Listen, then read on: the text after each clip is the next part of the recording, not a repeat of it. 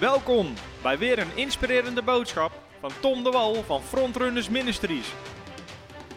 We bidden dat je via deze aflevering geïnspireerd wordt in je leven met God en opgebouwd wordt in je geloof. Uh, en vanavond uh, wil ik het gaan hebben over het leven van iemand die wat bekender is als John Alexander Dowie.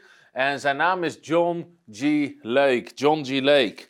En um, goed uit Urk. Leuk, mensen uit Urk.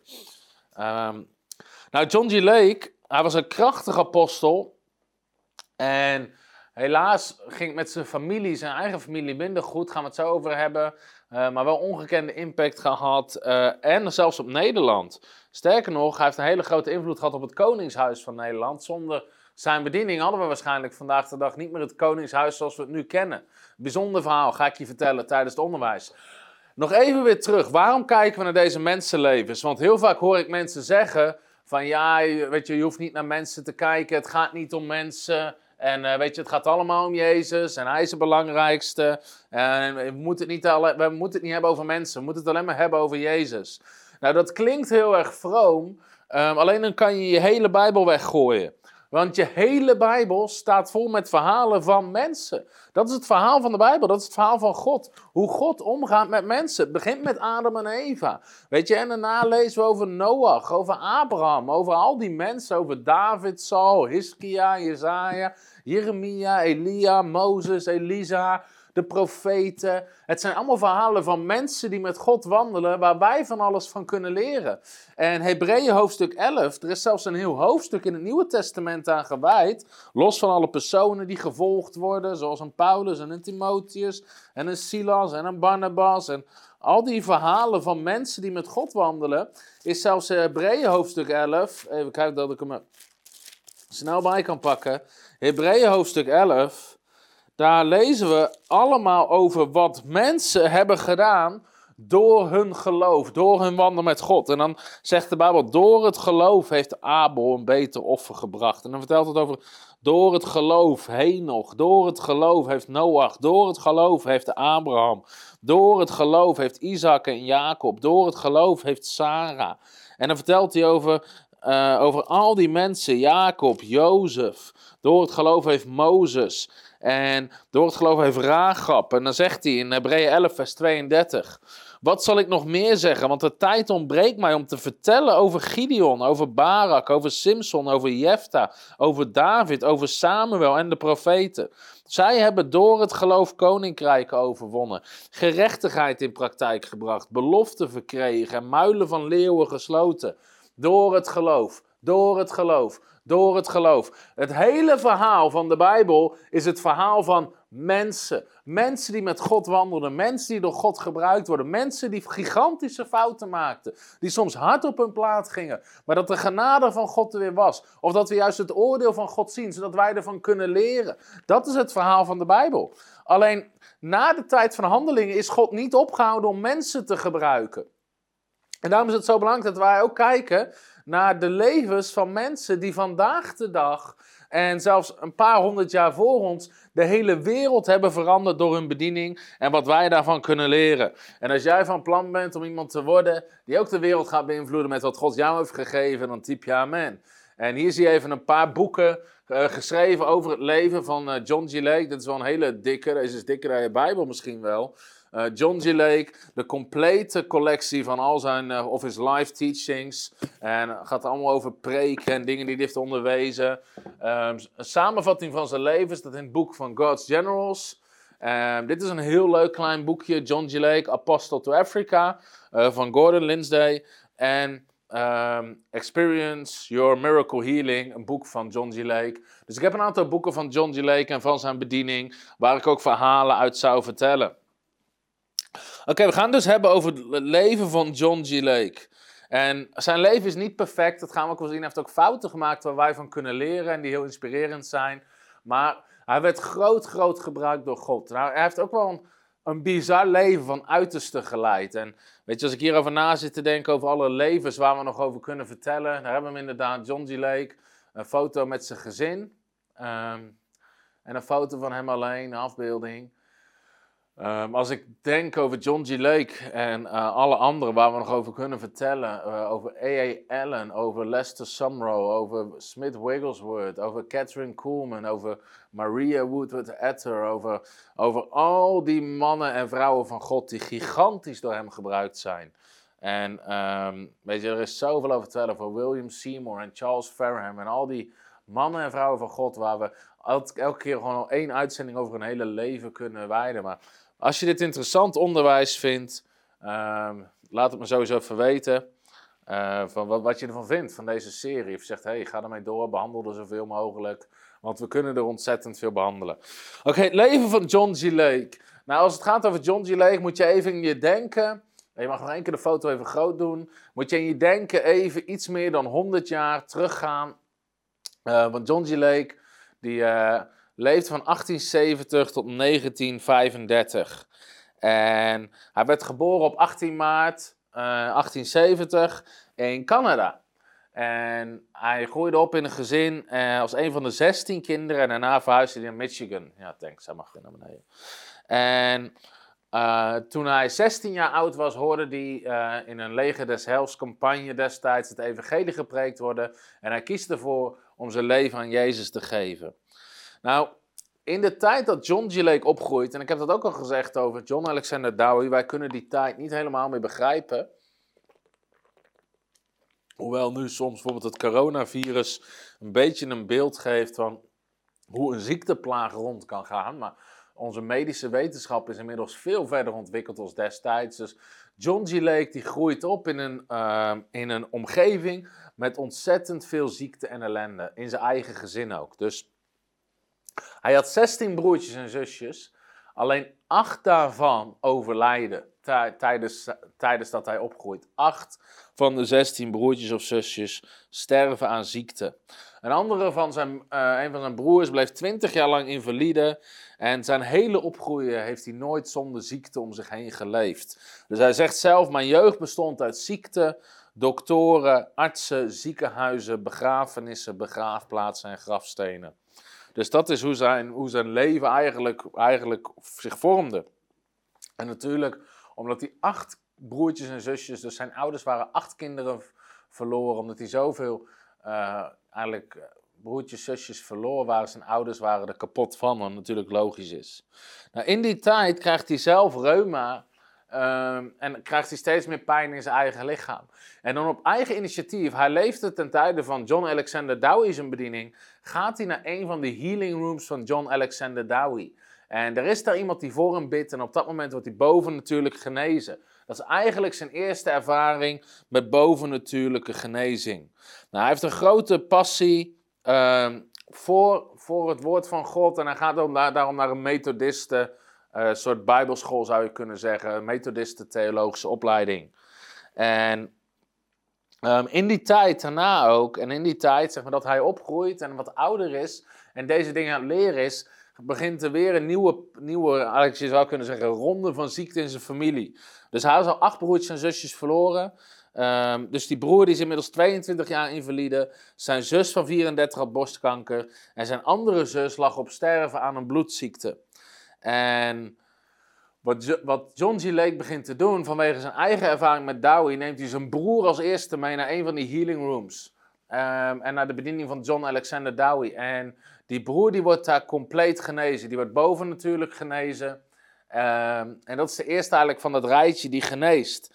Daarna haalt hij zijn zus met borstkanker op. En op het moment dat er voor haar gebeden wordt, valt de kanker letterlijk van haar lichaam af. En uiteindelijk zijn zus, hij wil zijn zus gaan halen, maar zijn moeder, uh, die stuurt hem dan, even kijken hoe, hoe ik het heb staan in mijn uh, een telegram. In die tijd hadden ze geen WhatsApp, dus zijn moeder kon hem niet, niet even een appje sturen of een uh, TikTok of weet ik veel wat ze vandaag moeten doen. Het stond niet op de Insta-verhaal, maar zijn moeder stuurde een telegram. Je zus gaat ieder moment sterven, kom om afscheid te nemen. En John G. Die gaat zo snel mogelijk naar huis, maar hij weet dat er genezende kracht is in de bediening van John Alexander Dowie, maar hij heeft niet meer de tijd om zijn zus daar naartoe te nemen. Dus hij stuurt John Alexander Dowie een telegram en hij stuurt, wilt u op afstand voor mijn zus bidden? Want ik geloof dat als u bidt, dat ze geneest. En hij krijgt een telegram terug van John Alexander Dowie. En die zegt, ik ben aan het bidden. En op het moment dat John G. Lake dat stuurt, is zijn zus eigenlijk al overlijdende. Die zit echt op de kant of uh, op, op, zeg maar, op, ja, binnen een uur ging ze overlijden of niet. En... Um, en op het moment dat John Alexander Dowie die antwoordt en zegt: Ik ben aan het bidden en ze zal genezen in Jezus' naam. En op het moment dat hij dat telegram ontvangt, binnen een uur van op het randje van de dood, komt zijn zus compleet terug tot leven en geneest totaal binnen een uur. Staat op uit de bed en is helemaal genezen. Dus dat is hoe hij uh, de eerste ervaringen krijgt met de genezingsbediening. Eigenlijk voornamelijk via John Alexander Dowie. Um, dus dat, is hoe hij hoe die daarmee begint. Nou, hij krijgt de kans om, om de bediening in die zin in te gaan en voorganger te worden van een methodistenkerk, maar hij kiest daarvoor om dat niet te doen en hij gaat het zakenleven in. En John G. Lake was een ontzettend succesvol zakenman. Hij verdiende gigantisch veel geld. Als je het omrekent naar vandaag de dag, uh, destijds was bijvoorbeeld een dollar veel meer waard dan een dollar nu, maar als je het omrekent naar vandaag de dag, verdiende hij letterlijk miljoenen. Hij verdiende miljoenen in het zakenleven. En uh, hij getrouwd met zijn vrouw uh, Jenny, Jenny Stevens. En ze trouwen op 5 februari 1893. En hij krijgt zeven kinderen. Nou, op een gegeven moment, nadat hij twee jaar getrouwd is, dus in 1998, vertellen de dokters dat ze niks meer kunnen doen voor zijn vrouw. Want die heeft tuberculose en nog een andere ziekte. En zijn vrouw die gaat eigenlijk steeds slechter doordat zijn vrouw op sterven ligt. En John G. Lake weet op dat moment niet wat hij moet doen. En um, op een gegeven moment, dat is het bekende verhaal, dat John G. Lake zo ontzettend um, eigenlijk boos wordt, omdat de dokter tegen hem zegt: Broer, je moet gewoon de wil van de Heer accepteren. En eigenlijk op het moment dat zijn vrouw op sterven ligt, zegt de dokter, of de dominee zegt, je moet de wil van de Heer accepteren. En John G. Lake die wordt boos en die smijt zijn Bijbel, uh, smijt die weg. En zijn Bijbel valt open op uh, Handelingen 10, vers 38. En zijn ogen vallen op de tekst dat Jezus Christus ging rond, goeddoende, genezende alle die van de duivel overweldigd waren. En zijn oog valt op die tekst en in één keer ziet hij door de duivel overweldigd. En hij beseft, God heeft niks te maken met deze ziekte van mijn vrouw. Het is niet God die mijn vrouw ziek maakt. Het is niet God die acht van mijn broertjes en, en mijn zusjes heeft weggenomen. Het is de duivel. En hij beseft ook in één keer, God staat aan mijn kant om dit tegen te houden. Hij zegt, ik ga bidden en ze zal genezen. En hij bidt in de naam van Jezus Christus voor zijn vrouw. Hij gebiedt de ziekte om te wijken. En zijn vrouw van het een op het andere moment van het randje van de dood geneest. En een ontzettend groot wonder. En de dokter en de dominee die waren daar dus aanwezig. En dat verhaal gaat rond natuurlijk als een lopend vuurtje. En dat is eigenlijk het begin, zou je kunnen zeggen, van zijn bediening. Want de mensen horen van het grote wonder wat gebeurd is toen John Lake bad.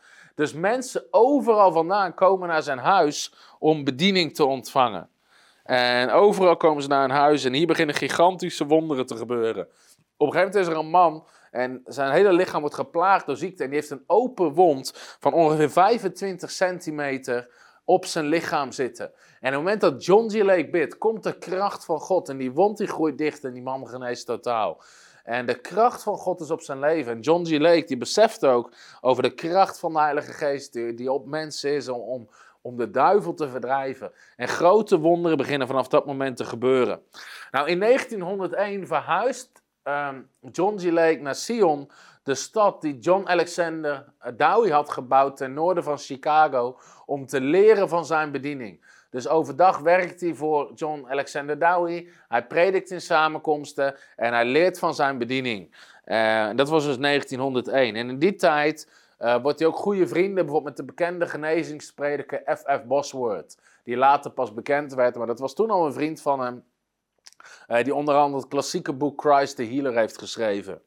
En um, hij drie jaar lang loopt hij eigenlijk mee onder die bediening van John Alexander Dowie. En dat is eigenlijk de tijd dat het steeds slechter gaat met die stad. Dat John Alexander Dowie steeds gekkere dingen begint te doen en te denken. En John G. Lake besluit afstand te nemen. En um, hij gaat weer de business in, waar hij weer opnieuw enorm veel geld verdient. Nou, in 1906 eh, ontvangt hij de doop in de geest eigenlijk. Dan hoort hij over de doop in de geest. Hij wordt gedoopt in de geest. En hij in negen maanden naar aan het zoeken is. Als je trouwens vragen hebt, mag je ze stellen. En hij wordt steeds hongeriger, want hij weet, ik heb een roeping van God op mijn leven.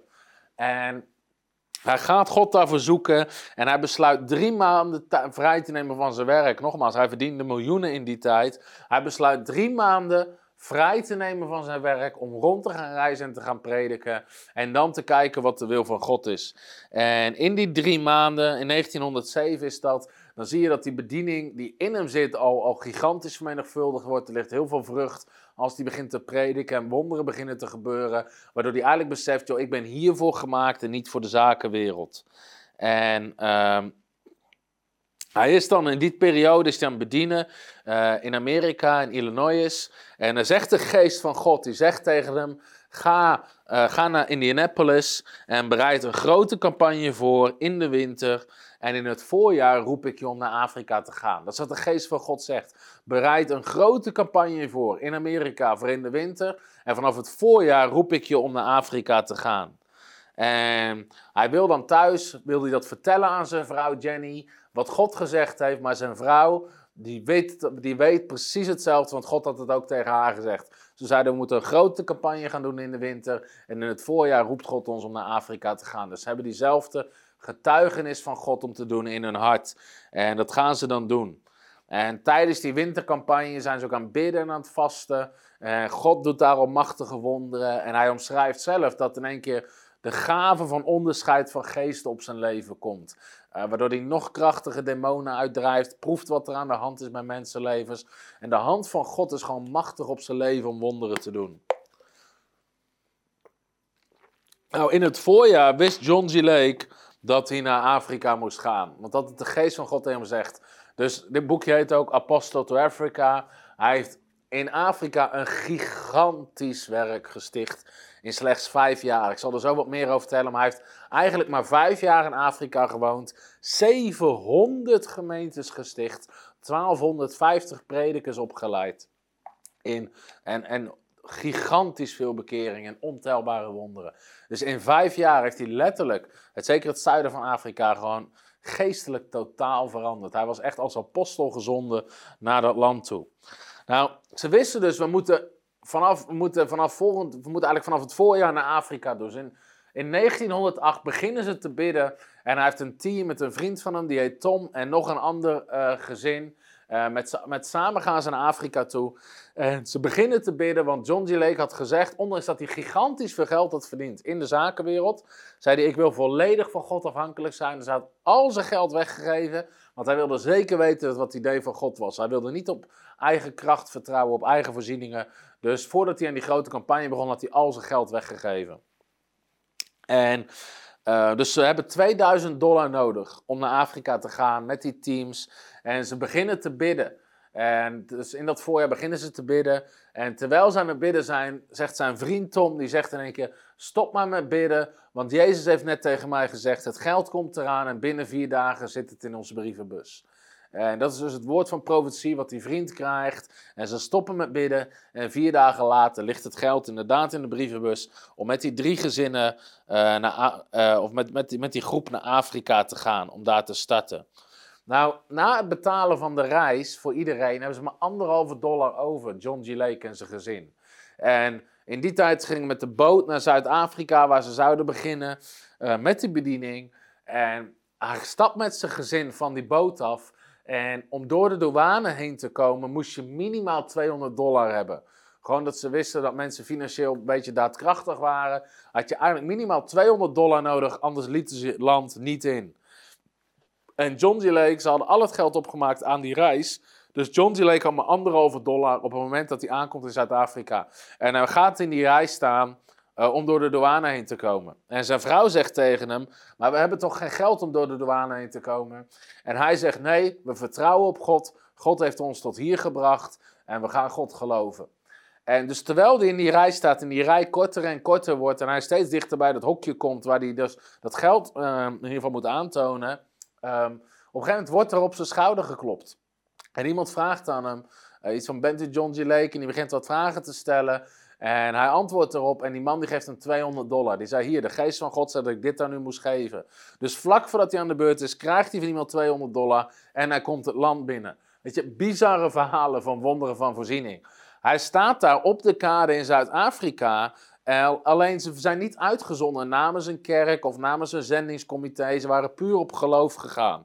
Dus nu staat hij daar met zijn, uh, als ik het goed zeg, ja, met hun zeven kinderen. Ze hadden zeven kinderen. Hij, zijn vrouw, zeven kinderen.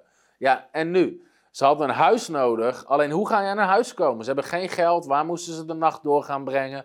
Hij staat daar op die kade en hij besluit weer God te vertrouwen. Hij zegt: Heer, u zal voorzien. U gaat ook voorzien in een huis.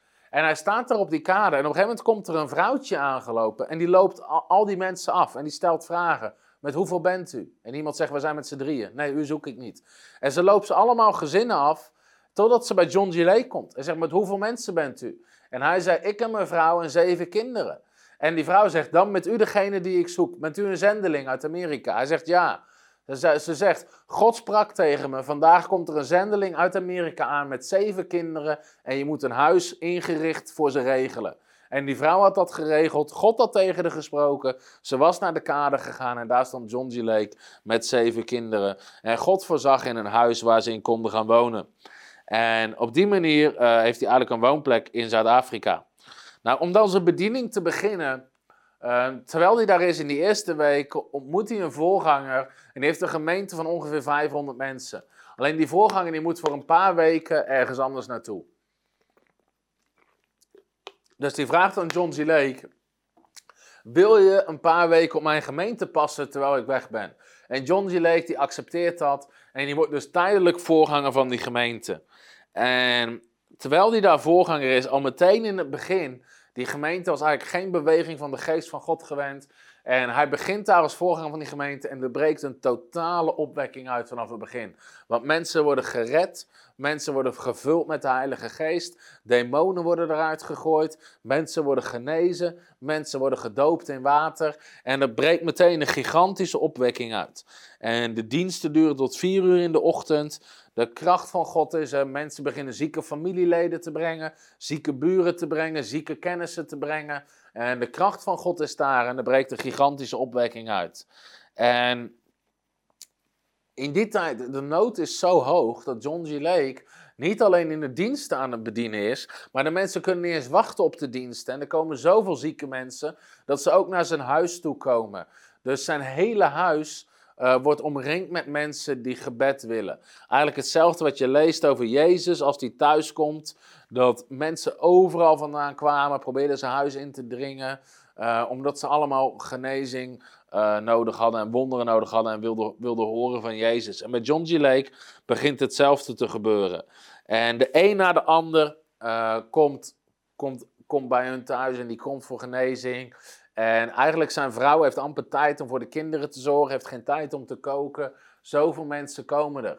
En op een gegeven moment is het zelfs zo dat aan de voordeur, de voordeur staat open, mensen lopen door de gang naar binnen. Daar staat John G. Lake, die legt iedereen de handen op. 90% geneest meteen, meteen wonderen en tekenen. De paar mensen die niet genezen moeten in de woonkamer plaatsvinden. Zijn vrouw helpt mensen via de achterdeur weer naar buiten. En als de stroom met mensen opgehouden is, nemen ze tijd om die mensen die niet genezen zijn verder door te bidden. En zijn vrouw krijgt een openbaring en uiteindelijk wordt iedereen genezen. Machtige, machtige wonderen.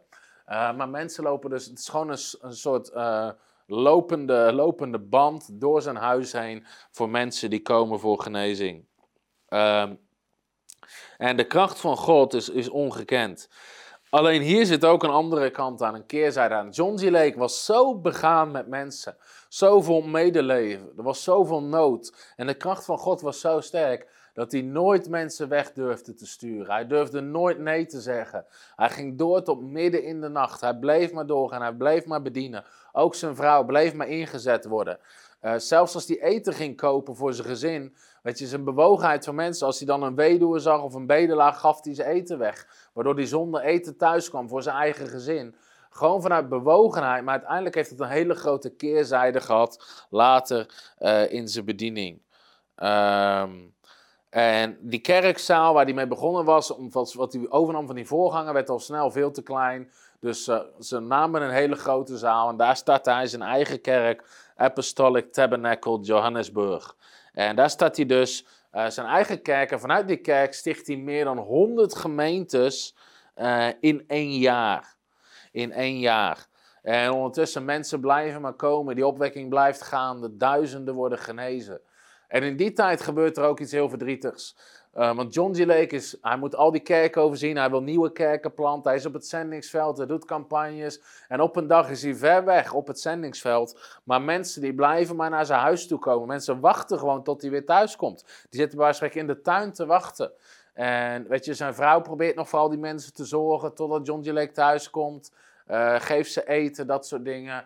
Maar terwijl John G. Lake weg is op het zendingsveld, uh, raakt zijn vrouw, die eigenlijk al hun eten weggeeft aan die mensen die komen, die vooral die mensen probeert te zorgen, raakt oververmoeid, uitgeput, ondervoed en die sterft. Zijn vrouw sterft. Terwijl John G. Lake op het zendingsveld aan het spreken, aan het bedienen en machtige wonderen gebeuren, is zijn vrouw zo uitgeput, zo vermoeid, uh, zo eigenlijk ondervoed, dat zijn eigen vrouw sterft. En John G. Lake die komt uh, thuis en die is zelfs te laat voor de begrafenis. Zijn vrouw is een halve dag geleden begraven als hij thuis komt. En hij is er helemaal kapot van. Hij is zijn lieve vrouw kwijt. Hij blijft achter met zeven kinderen. Uh, wat natuurlijk een gigantische klap geeft. En uiteindelijk heeft hij dit zelfs vele jaren meegedragen. En in 1909 gaat hij namelijk terug naar Amerika voor een tijd om uh, even nieuwe fondsen te werven, tot rust te komen en een nieuw team te vormen. En um, in 1910 gaat hij weer terug naar Afrika. Hij gaat weer terug met zijn kinderen naar Afrika. En in die tijd is er een gigantische plaag van ziekte die over Afrika heen ruist. En zeker over Zuid-Afrika. En in een maand, in één maand, sterft 25% van de bevolking. En als John G. Aankomt, is die plaag uh, volop in gang. En de ziekte die destijds rondging was zo besmettelijk dat bijna geen arts, geen, geen, geen zuster, niemand durfde met die mensen in aanraking te komen. Want de een na de ander raakte besmet en ging dood en ging dood en ging dood. Uh, maar John G. Lake met zijn team. John G. Lake heeft een openbaring over de autoriteit van God. En hij begint met zijn team uh, die lijken weg te dragen uit de huizen waar mensen gestorven zijn, waar niemand in de buurt durft te komen. ze halen die lijken weg en ze begraven ze. En ze begraven ze. Ze beginnen mensen te begraven, ze beginnen te zorgen voor de mensen. En in die tijd is er een dokter en die snapt helemaal niet hoe dat kan. Dat de een naar de ander besmet raakt en sterft. En John G. Lake gewoon doorgaat met zijn werk, die lijken aanraakt en nooit besmet raakt.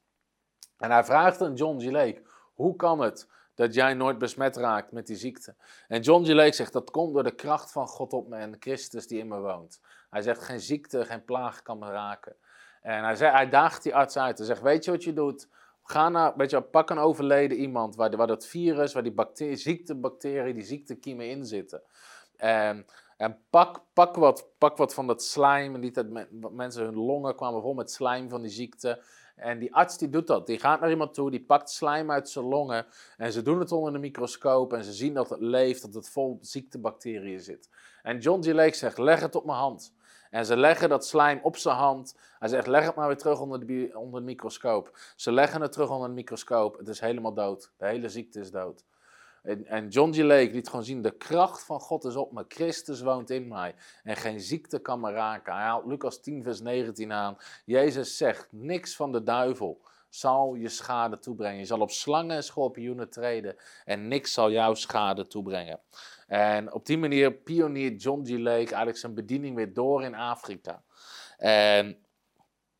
Um, in die tijd, John G. Lake heeft een gigantische invloed gehad op Nederland, wat heel weinig mensen weten. Maar we hebben het Koningshuis vandaag de dag, je zou bijna kunnen zeggen, te danken aan de bediening van John G. Lake. Want toen koningin Wilhelmina, en sommige mensen kennen haar alleen van op de pepermunt uit de kerk, maar toen koningin Wilhelmina, uh, die kon geen kinderen krijgen en die heeft meerdere miskramen gehad. Sommige mensen uh, zeggen vier, uh, sommige boeken zeggen zes, Wikipedia zegt vier. Maar koningin Wilhelmina kreeg allemaal miskramen en die kon geen enkele zwangerschap afmaken. En ze kon dus geen kinderen krijgen en er waren dus in die zin geen troonopvolgers op dat moment. En een van de medewerksters van koningin Wilhelmina heeft in Zuid-Afrika gewoond. En die vertelt haar over de bediening van John G. Lake. Ze zegt, in, Zuid-Afrika is er een man genaamd John G. Lake. En God doet grote wonderen door hem heen. En koningin Wilhelmina, wat een godvrezende vrouw was, die stuurt een brief naar John G. Lake. En die vraagt John G. Lake om te bidden voor haar genezing. En John G. Lake die gaat naar zijn kerk toe en zegt: De koningin van Nederland vraagt gebed. En in de kerk bidden ze met z'n allen. Hij krijgt een overtuiging in zijn hart en hij stuurt terug: Je bent genezen en, en uh, je zal gezond zijn. En binnen een jaar uh, bevalt koningin Wilhelmina van een gezond kind. En dat is dan uh, koningin Juliana, die geboren werd in 1909.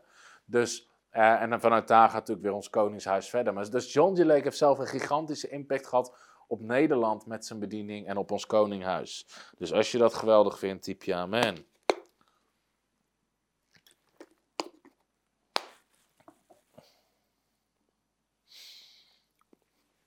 Nou, hij zet zijn bediening in Afrika voort. Wat gewoon kerken planten, gelovigen trainen, prediken, wonderen, tekenen. En hij, hij, hij, hij, heeft heel veel aandacht op mensen trainen, trainen, trainen, trainen, trainen. Om zichzelf te vermenigvuldigen.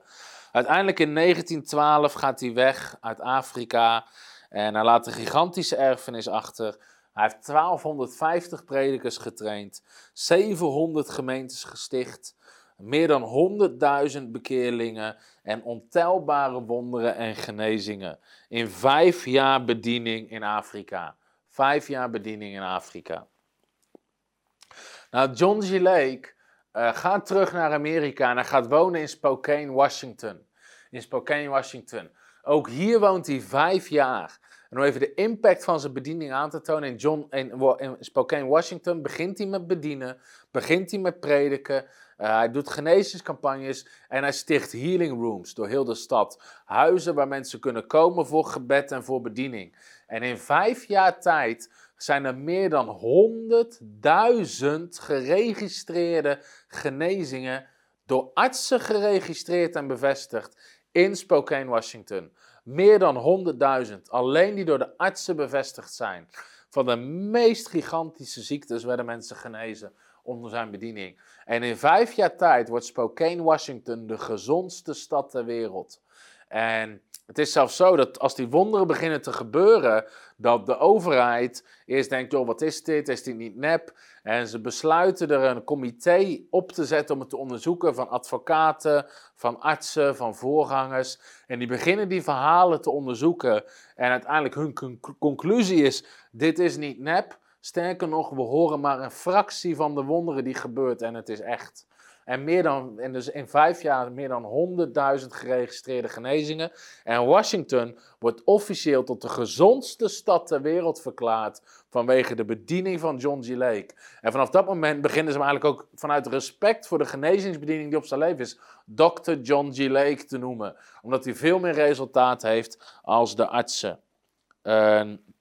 Dus een gigantisch, uh, een gigantisch, uh, gigantisch iets wat daar gebeurt. En, en dit soort boekjes, ik denk dat je ze misschien wel op bob.com kan kopen. Um, maar beschrijven ook wonderen. Een van de wonderen is een jongetje die een, die een helemaal misvormd hoofd heeft. Zijn, zijn hoofd heeft een hele rare vorm en, en het is levensbedreigend. Opereren is gevaarlijk. En John G. Legt handen op hem. En de kracht van God, als een bliksemschicht, raakt die jongen. En het lijkt alsof zijn hele, als een botten zacht worden. Het hele gezicht wordt in een normale vorm geduwd. En die jongen wordt totaal genezen. Dat is onder andere het kaliber wonderen wat gebeurt. En dat is ook het kaliber wonderen wat Jezus deed. In Matthäus 15 lezen we over, wat, over wonderen die Jezus uh, allemaal deed. Matthäus hoofdstuk 15. Ik wil even een tekst lezen, want ik denk, misschien heb je deze nog nooit zo gelezen. Um, in Matthäus 15 staat, vers 30, er kwam een grote menigte naar hem toe. En ze hadden kreupelen, blinden, uh, en ze hadden kreupelen, blinden, mensen die niet konden spreken en verlamd waren bij zich en vele anderen. En ze legden ze voor de voeten van Jezus en hij genas hen, zodat de menigte zich verwonderde. Toen zij zagen dat zij die niet hadden kunnen spreken, konden spreken de verlamden gezond werden en de kreupelen konden lopen. En de andere vertaling zegt de verminkte weer konden lopen. Of de verminkte gezond werden en de blinden konden zien. En de blinden konden zien. Dus een andere vertaling heeft het zelfs over de verminkte. Mensen die letterlijk verminkt waren genas Jezus. En ook onder de bediening van John G. Lake gebeurde dat. Ehm, dus bizarre wonderen en tekenen. Nou, er zijn ook andere mensen die grote invloed hadden op zijn leven. Hiervan, uh, even kijken of je er hier... Nee, die staat niet hier. Er staat wel ergens hierin. Dat was de bediening van uh, Maria Woodward Etter. Daar ehm, kunnen we ook nog wel eens een keer een uitzending over doen. Ook een, uh, een grote vrouw van God. Hier zie je de Instagram foto van Maria Woodward Etter. Um, heeft ook grote invloed gehad op John D. Lake's bediening. Ook mensen die doodziek naar voren kwamen en in een moment getransformeerd en genezen werden. Allemaal gigantische wonderen. Uh, na Spokane gaat hij naar Portland. Hij reist nog 11 jaar rond door Amerika, stichtte nog 40 gemeentes en ontzettend veel mensen worden gered en genezen. En uiteindelijk overlijdt hij dus in 1935 uh, op 65-jarige leeftijd. En dat is eigenlijk het einde van zijn leven. Nou, een paar lessen nog uit het leven van John G. Lake. Wat was nou de sleutel als je kijkt, hoe, zo, hoe had hij van die gigantische wonderen? En misschien wel, misschien wel de grootste genezingsbediening tot vandaag de dag. Het zou zomaar kunnen. Als je kijkt naar de hoeveelheid wonderen en de grootte van de wonderen. Nou, hij noemt het zelf Christusbewustzijn. Christusbewustzijn. Hij had het altijd over Christ in me, Christus in mij. Hij was zich zo bewust van de kracht van Christus en Jezus die in hem woonde, de kracht van de Heilige Geest die op hem was. Dus hij zei heel vaak: It's not about the doing, it's about the being. Het gaat er niet om wat je doet, het gaat erom wie je bent. En als je beseft wie je echt bent, daaruit voort komt gewoon wat je doet. Dus zijn bediening was niet iets wat hij deed. Het was geen, het, geen act, om het zo maar te zeggen. Het was geen tentoonstelling. Het kwam gewoon helemaal voort uit zijn identiteit. Dat hij zo sterk wist uh, wie hij was. Hij zei, als jouw bewustzijn en die van Christus één zijn, is alles mogelijk. En vanuit daar had hij ook een rothekel aan muziek. Daar stond hij bekend. Hij had een rothekel aan aanbiddingsmuziek die niet overeenkwam met de Bijbel. Dus als mensen zichzelf als klein en onwaardig uh, bezongen en zondig en onrein, daar had hij een rothekel aan. Dat zette hij meteen uit. Waarom? Hij wilde dat mensen Christus bewust werden. Christus woont in je. De kracht van God is op je. Je bent gerechtvaardigd door het bloed. Je bent vergeven door het bloed. Besef wie je bent. Besef de geest van God die in je woont. De geest die Christus opwekt uit de dood leeft in je. Hij was daar zo bewust van, zo van doordrenkt van, dat dat gewoon uit hem liep. Hetzelfde natuurlijk met die. Uh, met, die, met dat virus wat rondging, met die plaag. Hij was zich zo bewust van zijn identiteit in Christus, dat ze zelfs als ze dat virus op hem legde, het gewoon stierf. Zo sterk was de kracht van God op zijn leven. Nou, daarnaast radicale stappen in geloof. Als God iets vroeg, deed hij het. Of het nou was naar Afrika gaan, uh, zonder dat hij het geld had. Hij was een man van radicaal geloof. En dat is iets wat God altijd eert. Doen wat God zegt. Gewoon doen wat God zegt. En hij was bereid om alles achter zich te laten. Dus hij liet zijn baan, waar hij miljoenen mee verdiende, alles liet hij achter zich. Om maar te gaan voor één ding, de roeping. En eigenlijk wat Paulus, wat Paulus over spreekt in Filippenzen 3, uh, vers 8, is natuurlijk een schitterende tekst. Uh, laten we die even lezen. Filippenzen 3, vers 8.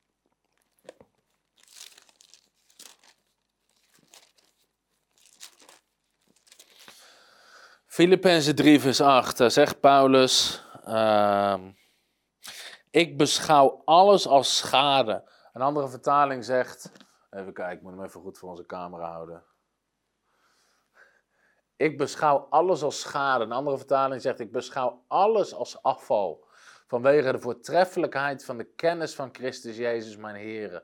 Om wie ik alles als schade ervaren heb. En ik beschouw het als vuiligheid, opdat ik Christus mag kennen.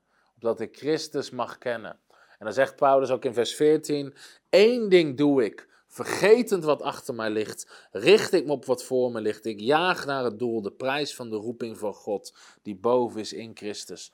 Ook John G. Lake, hij liet alles achter zich. Hij ging voor die roeping en dan maakte hem niet uit wat het kostte. Ehm, dus dat is ook een uh, enorme, iets wat we kunnen leren van zijn leven. Nou, en dat zijn een aantal hele mooie punten. Uit een gigantische bediening, de kracht van God is op hem. Er is helaas ook een hele verdrietige kant aan zijn leven. En dat is het verhaal heb ik kort verteld over zijn vrouw die overlijdt terwijl hij aan het prediken is door ondervoeding en uitputting. En uh, dat is eigenlijk een heel triest aspect. Uh, maar hij heeft zeker in het begin en later in zijn bediening is het iets veranderd, maar nog niet heel veel als je de ooggetuigenverslagen uh, verslagen echt moet, echt moet geloven. Uh, maar hij heeft heel veel moeite gehad om een gezonde balans te hebben tussen het natuurlijke en het geestelijke, het bovennatuurlijke en het natuurlijke. Uh, hij was zich zo bewust van de kracht van God, uh, de roeping van God, de nood die er was onder mensen, dat hij aan de andere kant gewoon de natuurlijke noden en de aandacht en de voorziening voor zijn eigen gezin totaal over het hoofd zag. Dus hij kon alle boodschappen weggeven aan de weduwe, maar waardoor, daardoor zaten zijn eigen kinderen en zijn eigen vrouw zonder eten. Hij kon eindeloos bedienen en tijd maken voor andere mensen, maar, maar niet voor zijn eigen gezin. En hij heeft daar een hele hoge prijs voor betaald, namelijk uiteindelijk zelfs dat zijn eigen vrouw sterft aan uitputting en ondervoeding. En is later is hij wel hertrouwd, krijgt hij nog vijf kinderen. Uh, maar die kinderen uit zijn eerste huwelijk hebben een hele afwezige vader gehad. Hebben hun moeder letterlijk zien sterven in de bediening. En een aantal daarvan willen echt, uh, wilden niks meer eigenlijk met het evangelie of met de bediening te maken hebben. Dus zijn kinderen uit zijn eerste huwelijk gingen ook rond hun vijftiende allemaal al het huis uit. Gewoon om ergens anders te gaan wonen. Die gingen naar Canada toe, uh, et cetera. Um, en ik denk dat daar een hele grote les in zit voor iedereen. En ook als het gaat om de bediening, wat je bediening ook is. Maar er is altijd werk te doen in de bediening. Er is altijd nood. Er zijn altijd mensen die gebed nodig hebben. Er zijn altijd mensen die in nood zitten. En uh, dat zie je ook in het leven van Jezus. Dat Jezus soms tegen mensen zegt die die geneest. Zeg het tegen niemand. Waarom wilde Jezus niet dat bekend werd? Omdat Jezus soms gewoon behoefte had aan rust. We lezen dat er constant menigtes naar hem uitliepen. Dat mensen ook in de tijd van Jezus vergaten om te eten. Dat, dat Jezus het voedsel vermenigvuldigt. Um, maar ook dat Jezus soms gewoon uitgeput was. En dan komt hij aan de overkant van het meer en dan zit er weer een menigte. En dan zegt de Bijbel, en hij zag dat ze waren als schapen zonder herder. Hij werd met bewogenheid bewogen en hij genas hun zieken. Maar ook in het leven van Jezus zie je gewoon mensen stromen naar zijn huis toe. Mensen lopen overal achter hem aan, dat de kracht van God op hem is. En er komt geen eind aan. Dus ook in de evangelie lees je soms dat Jezus gaat naar eenzame plaatsen. Jezus moet letterlijk de mensen wegsturen. Soms moet hij gewoon de boot in het meer op om tot rust te komen. Uh, maar dat is wel een krachtige les over bediening. Er is altijd werk te doen. Er zijn altijd mensen die gebed nodig hebben. Er zijn altijd mensen die Christus niet kennen. Er zijn altijd mensen die genezing nodig hebben. Um, maar ergens moet je een gezonde balans vinden tussen tijd voor jezelf en voor je eigen gezin. En het blijven bedienen en uitdelen naar de mensen uh, die dat nodig hebben van je bediening. En dat kan een hele lastige balans zijn, omdat de nood zo groot is en de roeping van God in je en de zalving van God op je zo sterk is. Um, alleen, uh, dat, dat is gewoon een zoektocht waar mensen doorheen moeten en nooit moeten vergeten om een eigen gezin niet achterop te stellen terwijl ze aan het bedienen zijn. En ook John G. Lake, hij overlijdt eigenlijk redelijk vroeg, maar als je kijkt de jaren die hij geleefd heeft, heeft hij een keer honderd geleefd, want hij sliep amper soms. Weet je, die, die, hij ging, hij ging, hij ging, hij ging, hij ging. En ondanks dat hij relatief vroeg sterft, heeft hij, heeft hij letterlijk zijn hele lichaam opgebruikt, zou je kunnen zeggen. En uh, dus dat is altijd iets belangrijks om te beseffen in bediening. Er is altijd werk te doen. Maar wat je eigenlijk moet beseffen, dat voorbeeld wordt wel eens aangehaald, net zoals in het vliegtuig. Als je in het vliegtuig zit en je krijgt je instructies en ze zeggen als de nood is en die zuurstofmaskers komen naar beneden, doe je het eerst bij jezelf op en dan bij je kinderen. Waarom? Als jij zelf geen adem kan halen, weet je, dan kan je daarna ook geen andere mensen meer helpen. Als jij eerst uh, in onderbewustzijn raakt, kan je daarna niemand meer helpen. Dus je moet eerst zorgen dat je zelf voldoende zuurstof hebt voordat je anderen kan helpen. En hetzelfde geldt voor bediening, uh, hetzelfde geldt voor de roeping van God op je. Je zal eerst moeten zorgen voor je eigen leven. En En dat is wel iets gewoon om goed van bewust te zijn. Er is altijd nood. Er is altijd werk te doen. Er is altijd meer te doen. Maar er is gewoon balans in nodig. En zelf hebben we het ook gehad, meer in het buitenland. Ehm, maar waar gewoon in de samenkomsten, soms gewoon een paar duizend mensen komen die allemaal gebed willen, die allemaal hulp willen, die allemaal raad willen, die allemaal een wonder nodig hebben. En op een gegeven moment sta je gewoon voor zo'n menigte en heb je geen idee wat je moet doen. Er is gewoon niet de tijd om voor iedereen te bidden. Je moet alweer naar de volgende samenkomst toe. Of je moet die week nog weet ik hoeveel samenkomsten doen. En je moet ook nog slapen en je moet ook nog eten. Maar ondertussen staan wel die duizend mensen voor je neus. Ehm, of zoveel mensen met vragen. Als je onderwijs begint te geven. Hebben we in, uh, ook in Oekraïne gehad. Waar we onderwijsconferenties deden. En dat was een arm deel van Oekraïne. Waardoor er eigenlijk heel weinig zendelingen en bedieningen vanuit het westen heen gingen. Omdat je er niet heen gaat om geld. Uh, met meer geld naar huis te komen. Het kost je alleen maar geld.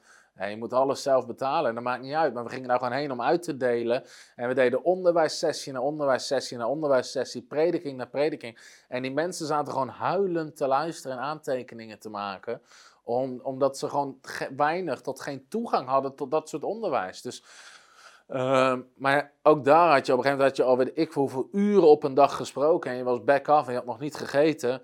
En je had amen gezegd en er stond weer een rij van minstens 100 mensen tot de deur. Weer met vragen, weer met gebed. En op een gegeven moment trek je het gewoon niet meer. Op een gegeven moment houdt, weet je wel, wil je lichaam gewoon, is gewoon moe. Je bent niet meer scherp, uh, maar de nood is nog steeds zo groot. En hebben we het ook gewoon gehad dat we letterlijk uit diensten weggehaald moesten worden, omdat er nooit een eind aan komt. Um, en, weet je, en dat is gewoon iets om te beseffen. Op een gegeven moment moet je zorgen voor jezelf. Om te zorgen dat je zelf niet ten onder gaat. En je helemaal niet meer kan bedienen.